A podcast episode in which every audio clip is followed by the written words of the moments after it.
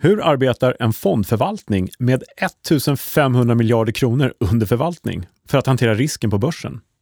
Och hur används optioner för att optimera handeln i en sån förvaltning? Mm, idag har vi äran att få ett snack med Magnus Linder, optionshandlare och förvaltare på Swedbank Robur. Han kommer berätta om hur en arbetsdag ser ut för honom. Han kommer även dela med sig av sina bästa tips om optionshandeln till dig som lyssnare. Så häng med!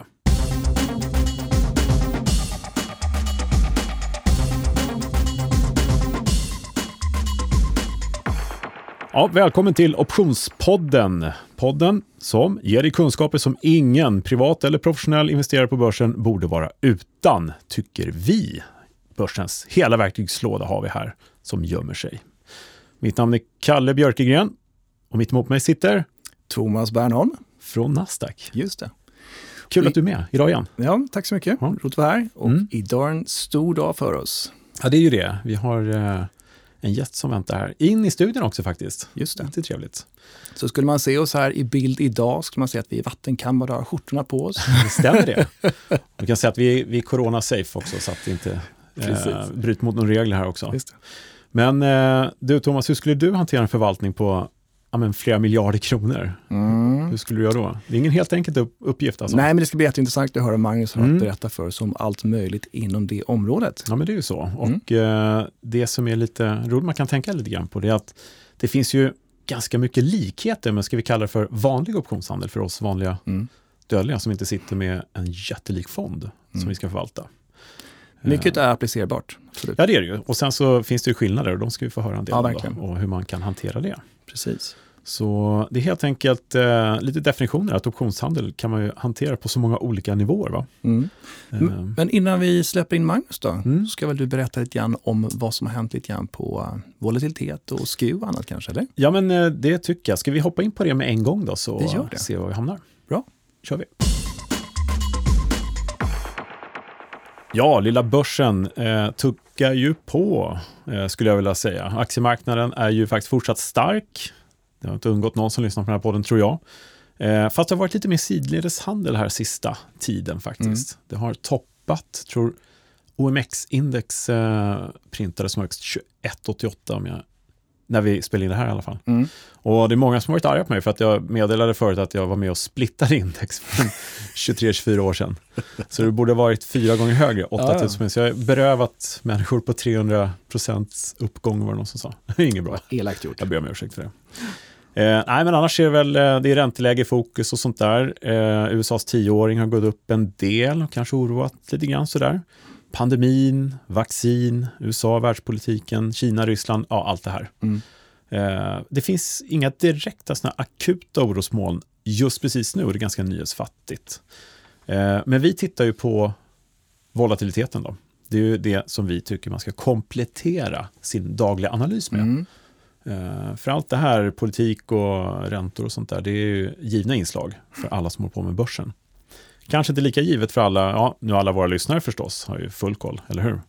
På volatiliteten. Mm. Men VIX-index har ju faktiskt sjunkit tillbaka lite grann. Normalnivån 20, det är precis där det handlas just nu. Det betyder att alla investerare i volatilitetstermer är villiga att ta risk i aktiemarknaden. Kort och gott. Och eh, ja, det har trendat ner. Det var ju faktiskt eh, närmare 25 sist vi pratades vidare för mig. Ja, just det. Eller jag vet att det var det. Och nu är det runt 20 säger du? Så nu är det runt 20 och strax under faktiskt. Så mm. att eh, i rena risktermer kommande investeringsperiod så anser marknaden här då att det, ja, risken är låg. Och det här går ju hand i handske med den starka börsen förstås. Men sen så har vi nästa index också då som indikerar vad man verkligen tror om möjliga korrigeringar neråt då. Och viljan att eh, köpa skydd på nedsidan. Och det betyder att man betalar ju gärna mer för det va? I, eh, ja, men i relation till volatilitet. Och då kollar vi på, vad heter indexet? SKEW. SKEW-index, exakt. Och där har vi ju ett eh, normalläge kring 120. Jag repeterar det. Och en SKEW-index på 120, ja men det är en normal oroshärd. Det betyder att man gärna eh, betalar en viss mängd extra för nedsidesskydd för att skydda sin portfölj. Och det här blir dyrare då ju mer oroligt det blir. Efterfrågan blir större. Och nu är alltså SKEW-index närmare 150, 146 var det sist jag kollade när det här Mm. spelas in. Mm. Och förra gången vi pratades vid var det 140 och allting över Just det. 140. Det är lite fara. Okej, Så att, det har eh, ökat lite grann med andra ord. Ja. det har ökat lite grann, så man kan konstatera att eh, det är en nyhetsfattig börs. Det går lite sidledes. Eh, Det sticker inte iväg uppåt som det kanske har gjort den sista tiden. Då. Fortsätter åtminstone inte just nu. Risken är låg, men det finns en förberedelse för korrigering neråt, vilket kan tyckas är helt naturligt då, förstås. Så det är Tack. börsen. Det händer inte så himla, himla, himla mycket Nej. faktiskt just nu. Och hur ser det ut på implicita volatiliteten när det gäller enskilda aktier då, som du brukar följa också? Ja, och eh, här skulle man kunna gå igenom hela OMX-index. Eh, hur alla aktier har rört sig historiskt och hur marknaden tror att de ska röra sig i risktermer kommande investeringsperiod. Precis som med VIX-index, fast för varje enskild aktie. Och det tar lite lång tid att gå igenom. Vi kan konstatera att index har just nu nästan paritet mellan hur det har rört sig och vad marknaden förväntar sig. Det vill säga historisk volatilitet och implicit volatilitet. Yes, den så kallade edgen, den är typ Mm. plus minus noll faktiskt. Då finns det ingen edge kan man säga. Då. Nej, faktiskt. Noll edge. Ja. Eh, och det är ju lite eh, på grund av att det är händelsefattigt just nu och det är en trigger som behövs åt ändra hållet. Det är väldigt starkt, det är många som kanske avvaktar med att köpa allt för mycket. Eh, samtidigt som det inte finns någon egentlig supertrigger neråt sådär. Då. Men det är det man oroar sig för lite grann och eh, därför har man Ja, men man avvaktar lite grann i sin värdering framåt här. Det här kan ju komma att ändras ganska snabbt faktiskt. Men eh, eh, som det ser ut just nu så är det ganska neutralt. Ja. Och vill man kika på närmare så är det optionsbloggen.se som gäller, eller? Ja, jag kommer lägga upp den här nu. Eh, ett exempel på hur det ser ut just nu den här veckan. Eh, för alla aktier kan man gå in själv och titta hur har aktierna rört sig historiskt kontra hur marknaden värderar dem. Mm. Superintressant. Eh, så får man den här edgen. Kan kanske vara bra att titta på. Och Just sen så kommer vi också meddela lite grann också hur man gör för att räkna ut det själv. Det är bara att ja, men kolla i handlarsystemet helt enkelt. Mm. Så vara så Är det någonting som sticker ut annars bara? Någon, någon aktie som du vill bara nämna eller? Mm, eh, Evolution Gaming har ju varit på tapeten och så även här då. Och här är ju då en, ja, en ganska kraftig edge plus edge. Den har rört sig historiskt då med 23% volatilitet. Men värderingen i optioner är hela 42,7 procent. Mm. Och det är en plus edge på nästan 20 procent då. Okej. Så här ser man en ganska stor risk och det är inte heller så konstigt. Den har gått väldigt, väldigt bra, väldigt starkt. Eh, och här finns det en överhängande oro då förstås för ett litet nedställning korrigering kanske. Mm. Eh, om inte det sker, då finns det ju andra affärer man kan göra med strategier och, och anspelar på den höga volatiliteten. Covered call kanske eller någonting sånt där. Så här kan man gå in och titta. Respektive i övrigt så är det faktiskt inte så mycket. Hennes och Mauritz har fallit tillbaka lite grann i sin edge. Eh, där hade vi också ganska kraftfull edge sist vi pratades vid. Den faller tillbaka lite grann, men det är fortfarande en eh, plus-edge. 24,9, nästan 25 procent historiskt har den rört sig fram till idag.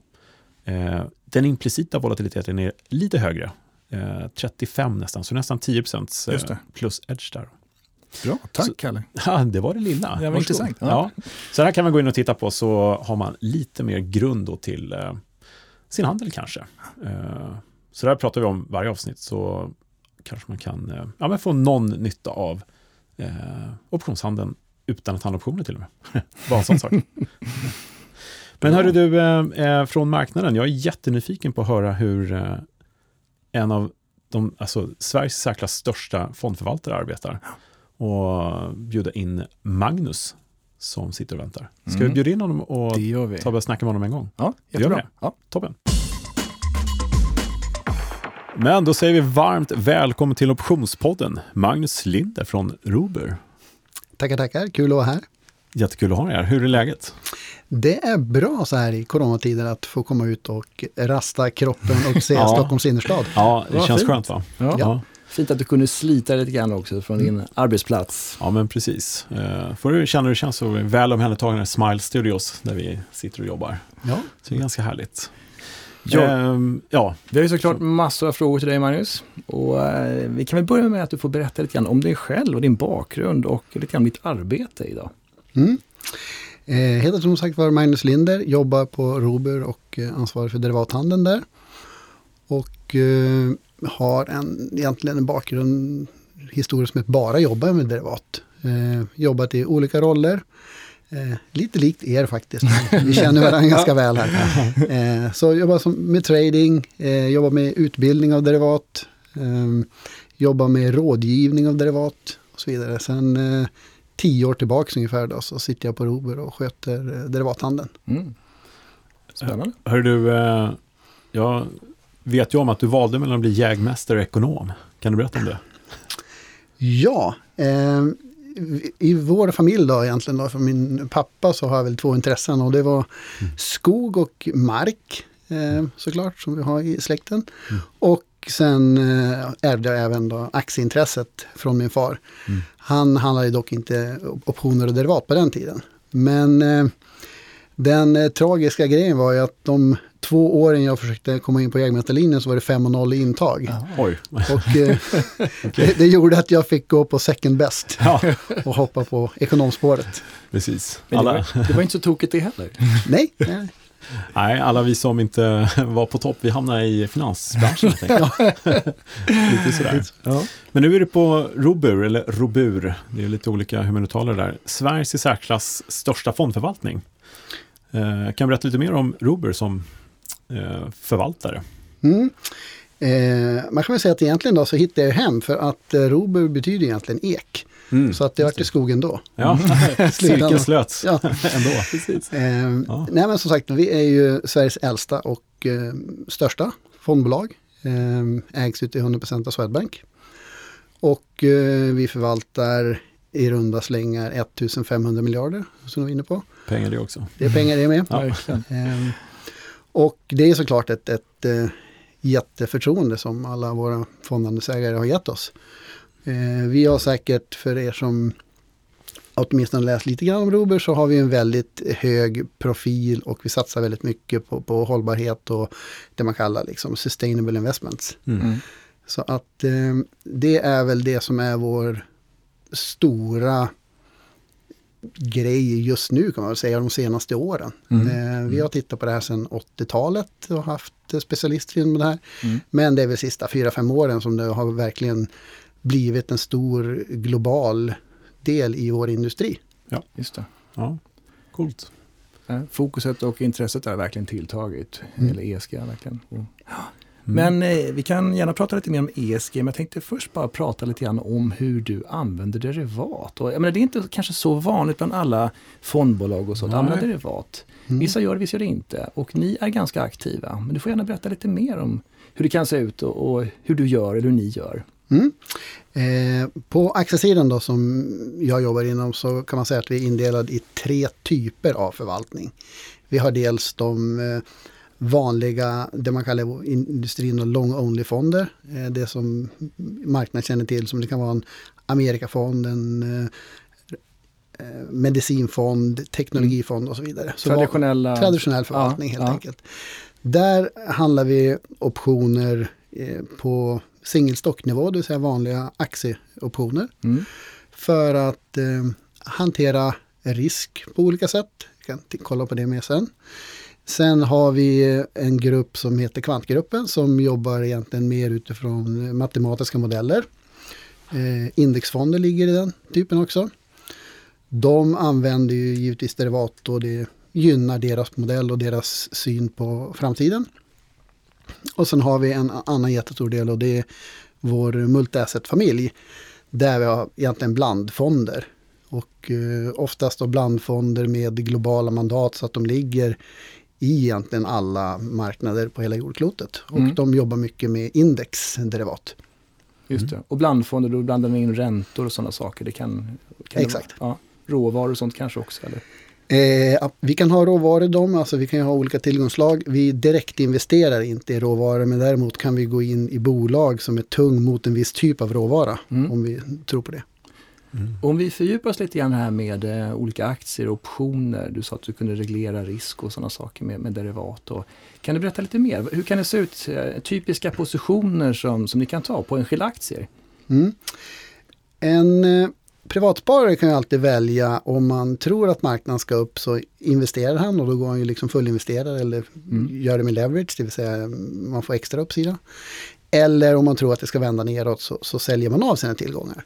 Nu generellt är ju folk dåliga på att sälja av när man tror på nedgång, så då, hopp, då hoppas man mer. Ja.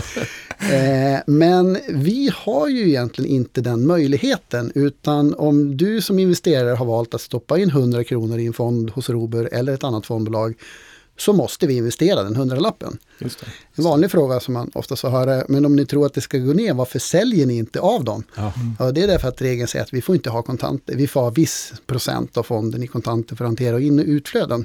Men i övrigt så måste vi vara investerad, för det är det uppdraget som vi har fått.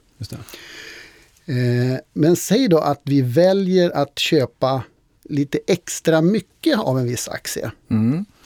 Då kan vi välja att på den delen av innehavet som är liksom extra mycket utifrån det, det benchmark eller index vi mäts mot. Då kan man till exempel utfärda köpoptioner på en, en nivå upp. Ja. Vilket innebär att går aktien jättebra, vilket var vår tro, så efter en 4, 5, 6 procent så kommer vi då att eh, tvingas via den här korta eller sålda kolen att sälja av. Men då säljer vi bara av våran liksom extra krydda eller extra exponering. Ja, ja. Just det. Och för det där har ni, som ni vet, då har vi fått en premie i förväg. Så att vi egentligen tar in en premieintäkt som vi kan använda om vi skulle ha fel så det går ner. ja, ja. Då skyddar den delvis vår överexponering på nedsidan. Men går det upp väldigt mycket då så tappar vi våran överexponering. Just det. Man kan även använda det åt andra hållet, det vill säga om eh, vi ligger underexponerade i en aktie så kan vi säga att okej, faller den 4% då tycker vi den är köpvärd. Mm. Istället för att vänta och hoppas på det så kan vi utfärda en, en säljoption idag och få betalt för att göra något vi ändå har tänkt att göra. Just Det det. vill säga köpa när den kommer ner. Mm. Det där Smart. är ju superintressant. Ja, är väldigt intressant. Jag tänker också, eh, du nämnde risk lite grann. Har ni någon speciell syn liksom, eller eh, alltså när ni kommer fram till de här besluten, hur ni hanterar risken i ja, men upp och nedgångar eller är det eh, beroende på de innehav ni har eh, liksom under förvaltning? Eller hur tänker ni riskmässigt? Mm. Eh, knivig fråga och egentligen inte Jag visste att det skulle vara det. Eh, e- egent- egentligen är det väl inte det jag ska uttala mig om för, för Roberts räkning då. Men eh, vi eh, försöker ju att via derivat, lite diplomatiskt Mm. svar här, skapa en, en exponering som överensstämmer med den risk som den fonden har mandat eller möjlighet att ha. Ja. Mm. Ja, man kan säga att ni utnyttjar möjligheterna som finns för alla egentligen med eh, optioner för att eh, liksom, täcka de behoven ni har på er syn på risk från tid till annan. Ja, alltså vi Så. får ju en helt annan verktygslåda genom att använda Exakt. Mm. derivat. Just det, precis. Så, men din arbetsdag om man tänker, när du kommer in på jobbet sådär, eller kanske inte kommer in så mycket på jobbet nu, coronatider, men eh, hur kan en typisk arbetsdag för dig se ut eh, från morgon till lunch till stängning? Eh, egentligen så börjar med att på morgonen så har vi ju inboxen full av eh, mejl från det vi i industrin kallar säljsidan, det vill säga bankerna. Och eh, nu är ju Robur ägd av Swedbank, men vi handlar med exakt alla banker nästan. Mm. Så vi handlar med alla stora Goldman Sachs, Merrill Lynch, Citibank, Barclays och så vidare. Och de skriver då morgonrapporter om vad som har hänt sen vi gick hem igår. Så då läser man på vad har hänt i Japan, Asien eh, och USA och så vidare. Ofta så vet man ju vad som hände i USA för man, den stänger ju tio, ofta man inte gått och lagt sig då. Nej. Så att lite så jobbar man ju dygnet runt tyvärr. Mm. Eh, Då har man en, en bra förberedelse på det och sen får man titta då och det här är ju som jag nämnde beroende på vilken typ av fonder. Dels så har vi de här kvantfonderna, de genererar ju sina ordrar utifrån en modell så att där sitter vi egentligen bara och väntar på flöden. Mm. Och det kommer en order, köpa sälj OMX-index eller köpa sälj någon option. Mm. Och då är det egentligen ren exekvering för den fonden. Ja. Sen när vi tittar på våra multi-asset-uppdrag, då har jag då egentligen fått en, en exponering att hålla. Så då ser jag till att den exponeringen hålls på det effektivaste sättet och där är jag aktiv och väljer liksom vilken månad ska vi ha, vilken löptid, hur ser volatiliteten ut, eh, Intressant. titta Du, på. Mm. du har lite fria tyglar där helt enkelt. Och Ja. op- optimera liksom. Ja, så kan ja. man säga. Ja. Okej. Så vad är viktigast att hålla koll på om dagarna för i marknaden? Sådär? Du, volatilitet vet du du kollar på, Mm. till exempel. Så vad, vad håller du koll på? Vad är det viktigast? Vad har du på skärmen? Ja, eh, den viktigaste parametern för mig skulle jag vilja säga det är egentligen SKEW. Mm. Och eh, då kan jag väl egentligen börja med att säga, visste man inte vad SKEW är, då har man ju inte lyssnat på alla poddavsnitten. Stämmer det? Bra, bra där. Då är det bara att backa. Stäng av nu och börja från början. Exakt. Ja. Eh, nej, men den säger egentligen relationen mellan puts, puts och call. Eller så kan man säga hur ser marknaden på, på uppsidesmöjligheten kontra nedsidesrisken. Och eh, där, i och med att vi per definition alltid vill vara lång marknad så kan vi utnyttja det. När rädslan uppstår i marknaden, folk är villiga att betala mer för säljoptioner, så kan vi sälja optioner och utnyttja de pengarna för att köpa fler calls på uppsidan än den risk vi tog på nedsidan. Det. Och på så sätt så optimerar vi vår portfölj och i samma transaktion egentligen så kan vi sälja av de aktierna vi hade sedan förut. Så vi byter ut en exponering som är delta 1, det vill säga 1 till 1, mot en exponering som får en mjukare nedsida och en brantare uppsida. Det Spännande. låter verkligen optimalt. Eh, och utöver det så, precis som du var inne på, vi, volatilitet är ju på något sätt ledordet i, i all optionshandel. Ja, det, det det är säkert 15 grafer med volatiliteter. Ja, Men bara för att förkyla där, du säljer alltså dyra säljoptioner då och köper billigare köpoptioner tack vare att du har en SKU, alltså högt värderade säljoptioner. Det är det du gör? Då. Ja, exakt. Precis. Kortfattat är det ju, vad Skion säger är egentligen att viljan för att försäkra någonting 5% ner Ja, är större än efterfrågan på att köpa möjligheten 5% upp. just det. just det. Där kan man utveckla en hel del. Det Mm. finns rätt mycket att grotta in sig i där. Eh, men uh, Akil, du, du skulle inte klara dig länge utan volatilitetsinfo om dagarna. Då blir det svårare. Det, Exakt, det, Ja. det blir svårt och det är därför vi har alla dessa skärmar. Ja, att, just Hur många det. har du? Ja. Eh, nu sitter jag hemma så nu har jag eh, fyra stycken Oj. 19 tums skärmar tror Så jag. där ja. ja. Så att det upptar ju i princip ett rum. Mm. Ja. Jag tänkte just säga, det är ganska mycket för ett hemmakontor ändå, fyra stycken skärmar. Ja. Men eh, hur, idag sitter du ju som sagt hemma som du säger då. Och hur, eh, hur jobbar ni tillsammans då i teamet där, i förvaltningsteamet? Har ni Mm. eh, som alla andra teamsmöten liksom, eller hur, hur arbetar ni? Ja, nu ska vi inte göra reklam Nej. för någon enskild här, men vi, vi, vi har fem tror jag, olika system. För att, eh, Mm. Dels så har vi då inom banken, vi har möten i gruppen, men sen har ju alla dessa möten med analytiker och personer från, från säljsidan, det vill säga från bankerna vi träffar. Dels så flyger det inte över någon från London idag, utan det är ju möten på, nätet.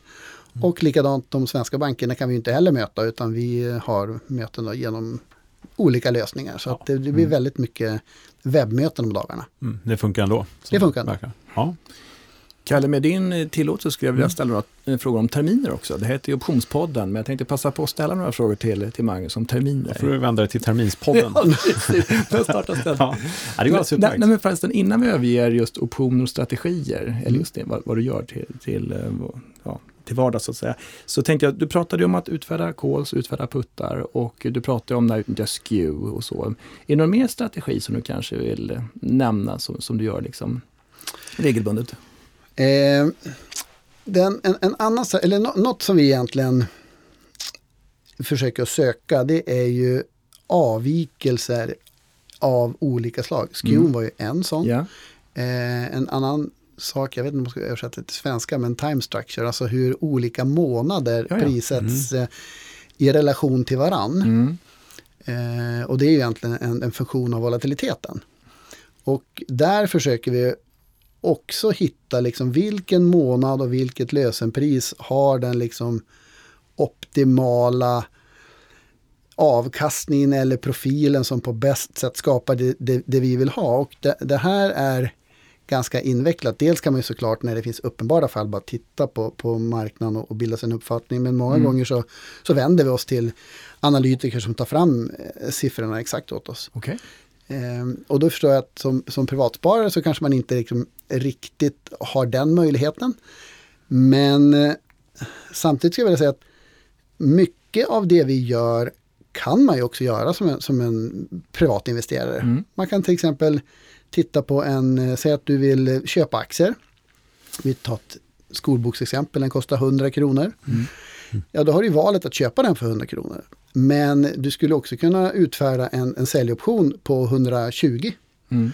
Och det intressanta man märker här är att den kommer inte att kosta 20 kronor som är mellanskillnaden.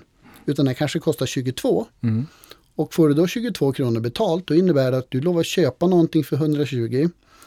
Nettokostnaden blir egentligen 98, Just men det. den kostar 100 idag. Mm. Så egentligen kan man säga att du lovar med stor sannolikhet att köpa med rabatt. Ja, just det, den är fantastisk. Det kan man faktiskt tänka sig. Ja. Så det, Ja, det, är, det är en härlig tankegång. Bara en liten följdfråga, eh, jag ska prata om terminer alldeles strax, Thomas, men eh, alla de här positionerna förstås, så du pratar om olika månader och sådär. För att alla optioner går ju till förfall, Mm. tredje fredagen då, varje lösenmånad. Mm.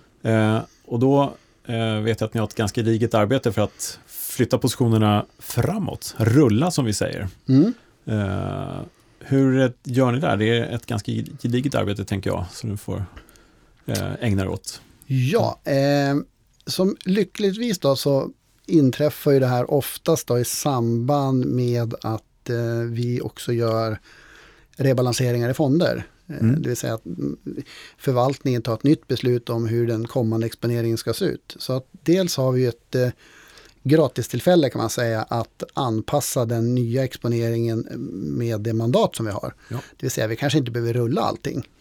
Och i ett sånt läge är det ju dumt att rulla 10 000 kontrakt om det innebär att på torsdag ska jag ha 5 000 kontrakt. Så då kan vi ju anpassa risken på en gång. Så det, det är ju en, en kan man säga, en, en viktig faktor. Ja. Sen är vi egentligen tillbaka till det här att vi får lägga ner tid och titta, okej, mars förföljer nu förra fredagen. Eh, hur såg skewn ut? Hur såg eh, volatiliteten ut på de olika månaderna?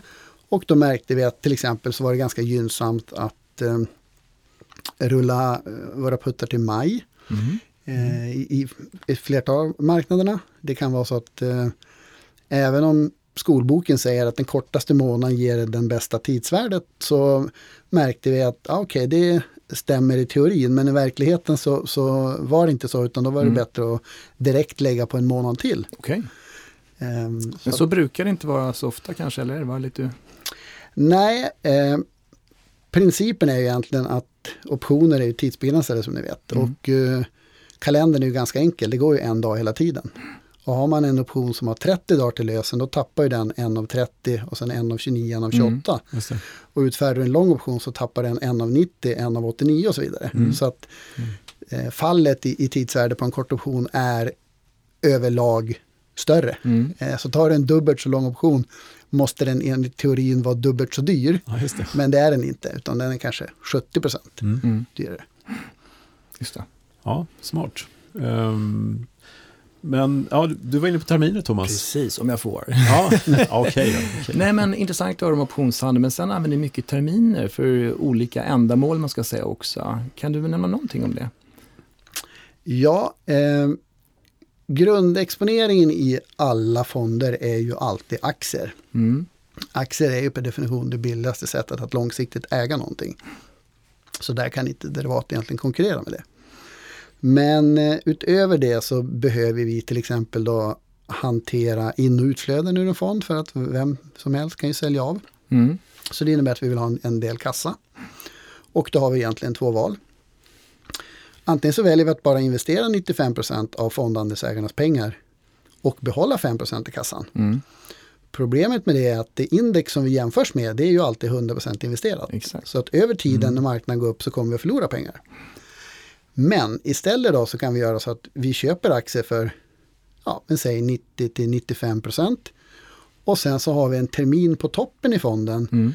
som binder då beroende på säkerhetskrav och marknad men kanske någonstans mellan 8 till 12 procent.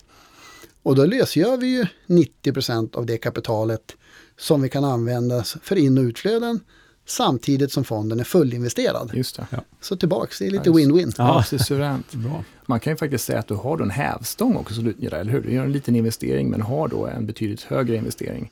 Fast i ert fall så kanske bara likviditeten vill komma åt då. Är det ett korrekt eh, påstående? Ja, eh, ja. Grund, grundtesen är ju att eh, vi, vi vill vara 100% investerad. Ja, precis. Sen möjliggör ju det givetvis att har vi då en stark tro på en viss marknad då kan vi ju genom derivaten ligga kanske 100, 300, 405 Ja, procent just det, det också. extra investerad. Mm. Sen gör ju inte, vi fattar ju inte beslut på det sätt som att jag kan göra om jag handlar själv. Det vill säga så här, nu tror jag på det här så då köper jag tre gånger uppsidan. Liksom. Det, det är jättesvårt att förklara för fondhandelsägarna varför fonden tappade 9 procent. Men du är sugen ibland? Eh, det skulle kunna vara kul. Ja.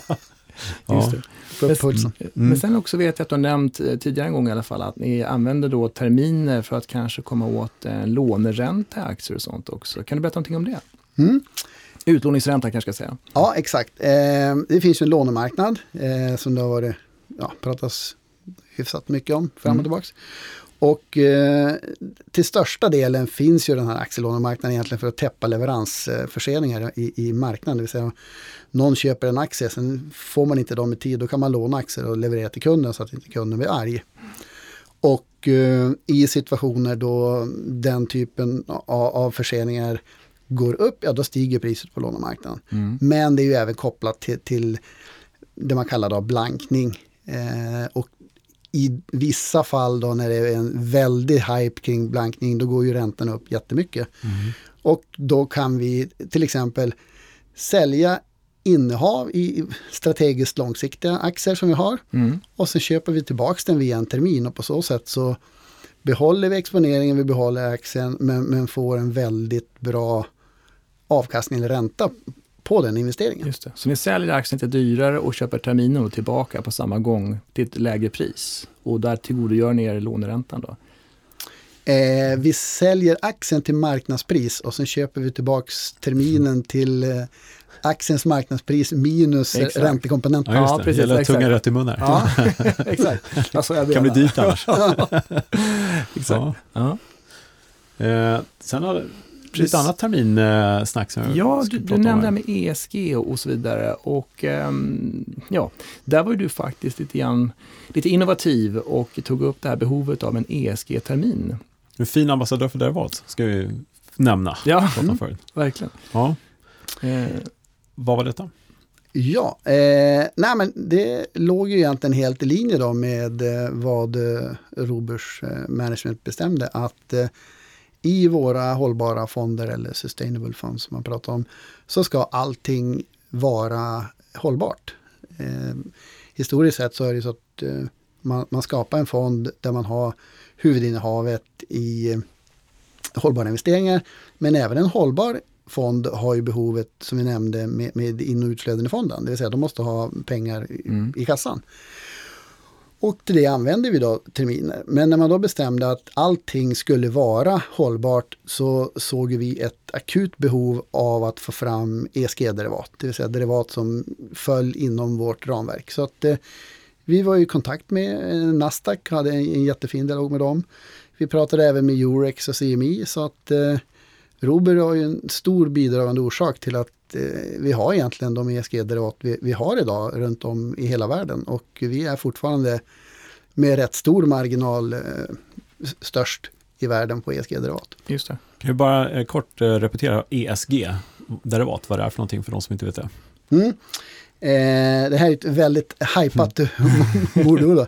Men egentligen så handlar det om att eh, investeringarna ska vara miljövänliga.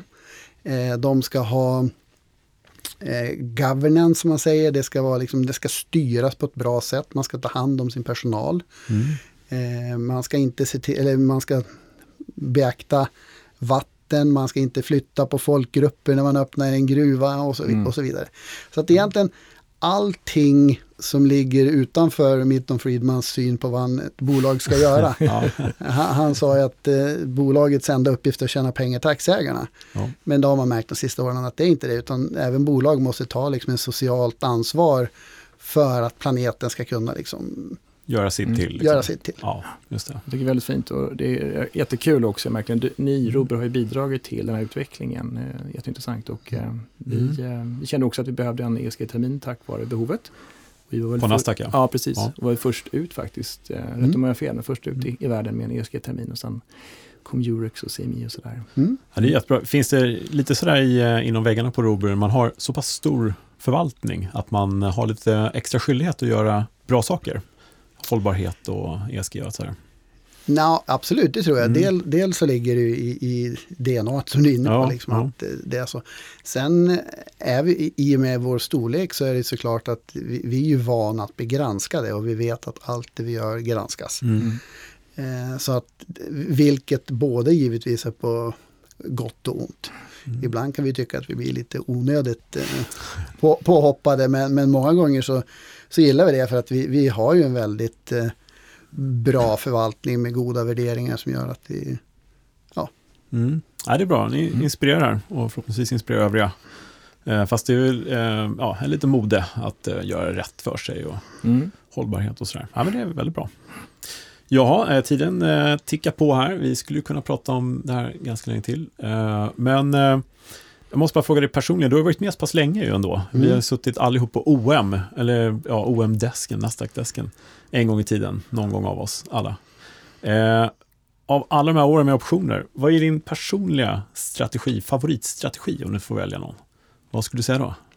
Eh, ja, då, då är det egentligen den, den, den jag ofta gjorde privat. Det var ju det jag var inne på. Det vill säga, hade jag en syn på att ta in en aktie som jag trodde på, då sålde jag oftast säljoptioner. Och det låter ju intuitivt ganska bakvänt. Mm. Men jag, jag gillar allting som har med tidsvärde att göra. Det vill säga, Mm. kan du sälja optioner så får du betalt i tidsvärde. Och i det här fallet så sålde jag oftast in the money, alltså lösenpris över aktiekursen, säljoptioner och sen fick jag betalt för något jag ändå ville göra. Mm. Det tyckte jag var jättekul. Sen, sen när, jag fick på, när jag fick på mig aktierna då utfärdade jag, gjorde jag covered calls av dem. Ja, ja. Så då tog jag betalt för att sälja dem som jag också ville göra. ja. Jättebra. Så kan man switcha det fram och tillbaka. Perfekt. Får mycket premium du kan utnyttja till din egen fördel helt enkelt. Ja. Ja, men det är bra. Så eh, om man ska ge ett tips då till uh, lyssnarna av Optionspodden, då är det att, uh, ja, till att börja med handla optioner förstås. Mm. Det, vi börjar i den änden. det fin- finns en hel podd som pratar om det, hört. Eh, Men uh, sälja puttar alltså, är någonting som man ska titta lite extra på tycker du sådär? Eh, idag är ju marknaden ganska stark och det är, ja, ja volen är inte så jätte, jättestark sådär, men eh, man får ändå premie när man säljer optioner. Eh, om du ska ge ett tips till lyssnarna, är det sälja en putt då, eller finns det något annat i generella termer om optionshandel som du skulle vilja förmedla av alla årskunskaper du har? Mm. Eh, jag måste såklart lägga in en brasklapp då när jag, så att inte, så nu säger Magnus att jag ska ställa puttar här. Ja. Eh, och, det Ja, ja, är, ja. och det är att ni, ni, det- jag sa ju en väldigt viktig sak där i, i första meningen. Så här, om du ändå har tänkt att köpa, det vill säga om du Ja, har kapitalet att köpa aktien, Mm. så kan du ställa puttar för då finns de där när du ska betala. Ja. Så att man inte hittar på att ställa massa puttar och sen helt plötsligt ska man köpa nej, det är en bra disclaimer. ni, nio gånger eh, pengarna. Nej. Eh, nej men absolut, så, den tycker jag är bra. Och sen tycker jag att man ska fundera på vad som är rimligt.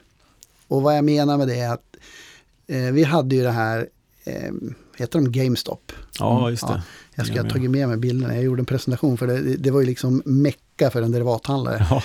När den gick rakt upp i himlen, och sen, 500 någonstans, eh, Mm. och sen gick det ju ner till runt 200 nivån. Då gjorde jag skärmdumpar på alla priser. Okej, ja. Eh, och då visade det sig att, och då tittade jag på liksom kortaste månaden. Mm. Och köpa, när den hade gått upp ja, från 2030 upp till 500 ner till 200, då kunde man köpa 500 kolen 30 dagar ungefär kvar till, till förfall, till, till Vola 1000. Jag 1000,1. har aldrig hört talas om det. Nej, det är ju så här unheard of. Ja. Eh, vilket om man egentligen kan säga att det spelar ingen roll vad som händer, den, den optionen kommer aldrig någonsin att få ett värde. Liksom. Det är snudd på omöjligt. Mm. Eh, likadant så var det på nedsidan. Så att flera stycken av säljoptionerna hade en premie som översteg skillnaden mellan lösenpris och noll. Det, är, ja, det säger en hel del om den Eh, vilket också liksom är en, det, det blir, på fackspråk så gör man liksom en, en, en riskfri förlust. Ja, just det. Ja. Eh, så att med, med det sagt så när man ser hypade förslag så ty- tycker jag ändå att man, man ska inte bara hoppa på och handla optioner. Man ska ändå ha en extra dimension. Liksom, verkar det här rimligt? Hur ser volatiliteten ut? Att, att handla optioner i, i volatila aktier, alltså hypade IT-bolag, utan att veta vad man gör, det kan jag nog säga med största sannolikhet kommer att sluta i, i, i sorg. Däremot om man har en stark vy, man, man vet vad man tycker, man håller sig till det och eh, tillsammans med andra eller forum eller genom att lyssna på bloggen liksom långsamt handlar och, och gör det vettigt, då kommer man över tiden att lära känna sin portfölj och skapa en riskprofil som är betydligt bättre än att bara ha Mm. 15 aktier. Just det. Kloka Nej, väldigt kloka ord. Mm. Eh, bara ta till sig. Och, ja. Och Eh, på, mm. på det temat också, alltså att du delar med dig av dina kunskaper, jag måste lyfta fram, jag tycker att det är väldigt fint också på den här nybildade Facebookgruppen, optionshandel, så har du också resonerat en hel del och utbildat lite grann där också, tycker jag är fint. Så där kan man kika lite grann på mer om- kring dina resonemang. Ja, sen, Optionshandel, som sagt. sen behöver jag inte alltid ha rätt. Jag säger, säger bara vad jag tycker. Ja. Ja, nej. men du, eh, en, om, vi diskuterade förut, kommer jag själv satt på en tradingdesk och man höll på att titta in i en skärm i hur många timmar som helst i rad och kom ut på kvällen, träffade någon kompis och frågade, ja men du, hur gick börsen idag? Mm. Och jag sa, ingen aning. jag har inte en susning om hur börsen har gått. Men volatiliteten gick ner. och det är lite den situationen du sitter i också. Du inte riktigt, eh, alltså det är inte alltid du har koll på om börsen går upp eller ner. För även om du sitter mitt i marknaden. Nej, exakt. Och, och det är väl där man kan säga att eh, derivatprofessionen är ju egentligen då lite annorlunda. Så den enkla frågan är egentligen att vår förvaltning tar ju fram vår vy på vad vi tror att en aktie ska. Den ska Mm. upp eller ner. Sen är det min roll att beroende på förvaltartyp sitta ner med förvaltaren, skapa en exponering som överstämmer med hans syn. Eller för, för multi-asset-uppdrag som jag själv rattar, att man skapar en exponering som gör att det spelar ingen roll om det går upp eller ner. Går det upp så tjänar jag mer än vad jag skulle, går det ner så har jag förlorat mindre än vad jag skulle. Det, det är egentligen eh, det, det, är det som triggar min vardag. Ja. Jag förstår, verkligen. Eh, Ja, jag skulle egentligen fråga, så här, vad tror du om börsen? En så här typisk fråga, liksom, men det är kanske mer om vad tror du om volatiliteten? Du får båda frågorna. Ja, jag ska väva in dem i ett politiskt korrekt svar. Ja, exakt. Eh, Så behöver jag säga att det här blir helt min personliga åsikt. Då. Men Mm. jag tror att volatiliteten kommer att gå upp eh, på, på selektioner. Jag tror att vi inom en till tre månader kommer att få en mindre sättning i marknaden. Inte så dramatiskt som mars i fjol. Nej. Och sen utifrån där så tror jag att det, det kommer gå upp igen och jag kan väl eh, betta en, en hundring med att jag tror att det stänger högre än idag. Okej, Sätter du emot? ja, jag sätter emot bara för sakens skull. Vi settlar det sen. Ja, Eh, nej men eh, toppen, kanon. Eh, jätteintressant att höra. Det känns som att vi skulle sitta och prata. Jag måste bara få ställa en fråga till bara. Ja, Ja, vilken är den största, eller hur stor optionsaffär har du gjort ungefär, underliggande värde? I optioner, terminer förstår jag att det är gigantiska summor, men jag tänkte ja, optioner. det är intressant. Ja, jag måste, måste passa på att fråga. Eh, ja, vi, eh, den största det är en på Europaindex så hade vi en kolposition som hade ett underliggande värde på 1,1 miljarder euro. Så Okej. att, eh, den, eh, och det, det är jättemycket och den delen är kul. Och då kan jag dra en parallell till det. Då. Vad innebär det i andra former av termer för optioner? Jo, den, den kostar ungefär 2 miljoner per dag att äga. Okej, tetat alltså. Teta-värde, ja, just det. Teta-värde. Okej. Två miljoner per dag, ja. Pengar det också. Men eh, ja, jag misstänker att ni tittar procentuellt på saker så känns det lite mer naturligt. Men blir man avtrubbad av de enorma summorna, som det blir ju när man sitter på en sån här stor fondförvaltare som du gör. Man, man, man kan ju inte översätta det i pengar som är användbart till något annat. Liksom. Nej. Ehm, men eh, alltså en, en daglig, en, en vanlig vardag för mig så, så har vi TETA-positioner, det vill säga avbränning i tidsvärde på någonstans mellan minus 2 miljoner till plus 2-3 miljoner. Mm. Eh, vi har förändringar i, i, i deltavärden eller värde på portföljerna på runt 50-100 miljoner. Just. Eh, och går vållan upp 1% så kan det slå ett par miljoner. Så det är klart att man, eh, man får mer se det, som Kalle var inne på, man får se det som relationer. Man, Mm. man kan inte tänka på att wow, nu förlorar jag 50 millar och sen översätta det i, i villor i Mm. norrort eller något. Det, Mm. Nej, det. funkar inte. Nej. Nej. Det blir lite hisnande sådär. Men väldigt intressant att höra. Eh, hör du Magnus, eh, ska bara tacka så jättemycket för att du var med och ville berätta om liksom, hur du arbetar och hur det funkar på Robur och ja, att det var Superintressant. jätte, jätte härligt. Häng kvar så ska vi bara sammanfatta lite grann och ja, ta in lite grann av vad vi fått lära oss. Vi har ju fått frågor till podden också. Jag tänkte, Magnus, du kanske kan vara med och hjälpa till att svara. Mm. En vanlig fråga, eller en fråga som har kommit in, är eh, liksom, ska säga, skillnaden att handla mellan certifikat versus listade optioner. Vad skulle du eh, säga om det? Ja, eh, jag tycker egentligen att det enklaste svaret på det, för jag, jag vet ju då som sagt via den här Facebookgruppen och så vidare att det, det finns ju ett stort retailintresse på certifikat och eh, likadant med, med warrants. Och den enklaste svaret på det är att det finns inga professionella investerare som handlar certifikat. Alla handlar listade optioner. Eh, eller OTC-marknaden, men det är egentligen en, en replika av det. Ja, just det. Just det. På samma sätt kan man säga Mm. att de som ger ut certifikaten, de hedgar sig själv via derivatmarknaden. Mm. På samma sätt som en, en annan populär produkt är ju ETFer som fyller väldigt många bra funktioner. Men tar du en index-ETF, det de gör det är att de hedgar sina egna positioner via listade terminer. Just det. Och varför gör de det om, om ETFen alltid är bäst? Mm. Bra. Ja, läsare, så, eller läsare, en lyssnare som fick eh, proffssvar Verkligen. på frågan. Ja. Härligt. Eh, vi, eh, tiden drar iväg så vi måste faktiskt sammanfatta lite grann här. Eh, och vi kan bara sammanfatta det med att det är superspännande att få höra. Och tack igen för att du kom hit, Magnus. Stort tack. Och vi hoppas att alla lyssnare fått med sig många bra, goda tankar och tips om den egna handeln. Helt och övertygad. inspiration framför allt här. Jag kunde suttit en timme till här känner jag. Ja, men det, det är inte alls omöjligt att vi får lite propåer från lyssnarna här att Ja. vi får bjuda in Magnus igen. Och vi avslutar alltid med någon sorts ordspråk som man kan ta med sig här.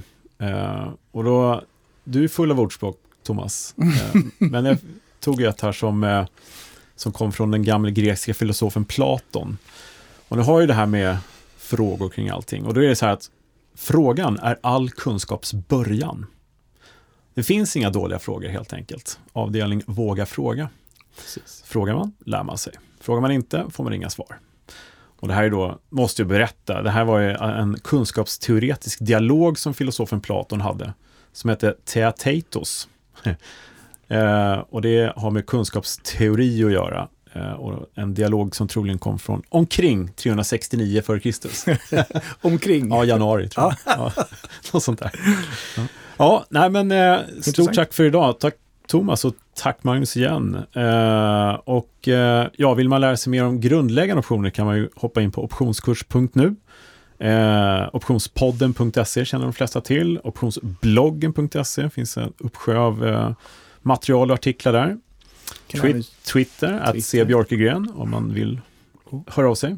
Optionsplay.se finns också. Optionsplay.se, där finns det också eh, lite videos och webbinarier och grejer. Mm. Och Facebookgruppen har vi nämnt, där optionshandel. Ja, det finns eh, väldigt många ställen man kan eh, haka på för att lära sig mer helt enkelt. Och tidigare avsnitt förstås i Optionspodden. Ja, ja, Och det- optionsbloggen där som du nämnde. Ja, dit går man ju först till poddens tidiga avsnitt och sådär. Ja, men håll utkik efter nästa avsnitt och nya matnyttiga kunskaper. Stort tack Magnus, sista gången här. Tack så mycket. Härligt Tack så mycket. Kul att vara här. Vi hörs. Ha det bra. Tja. Hej.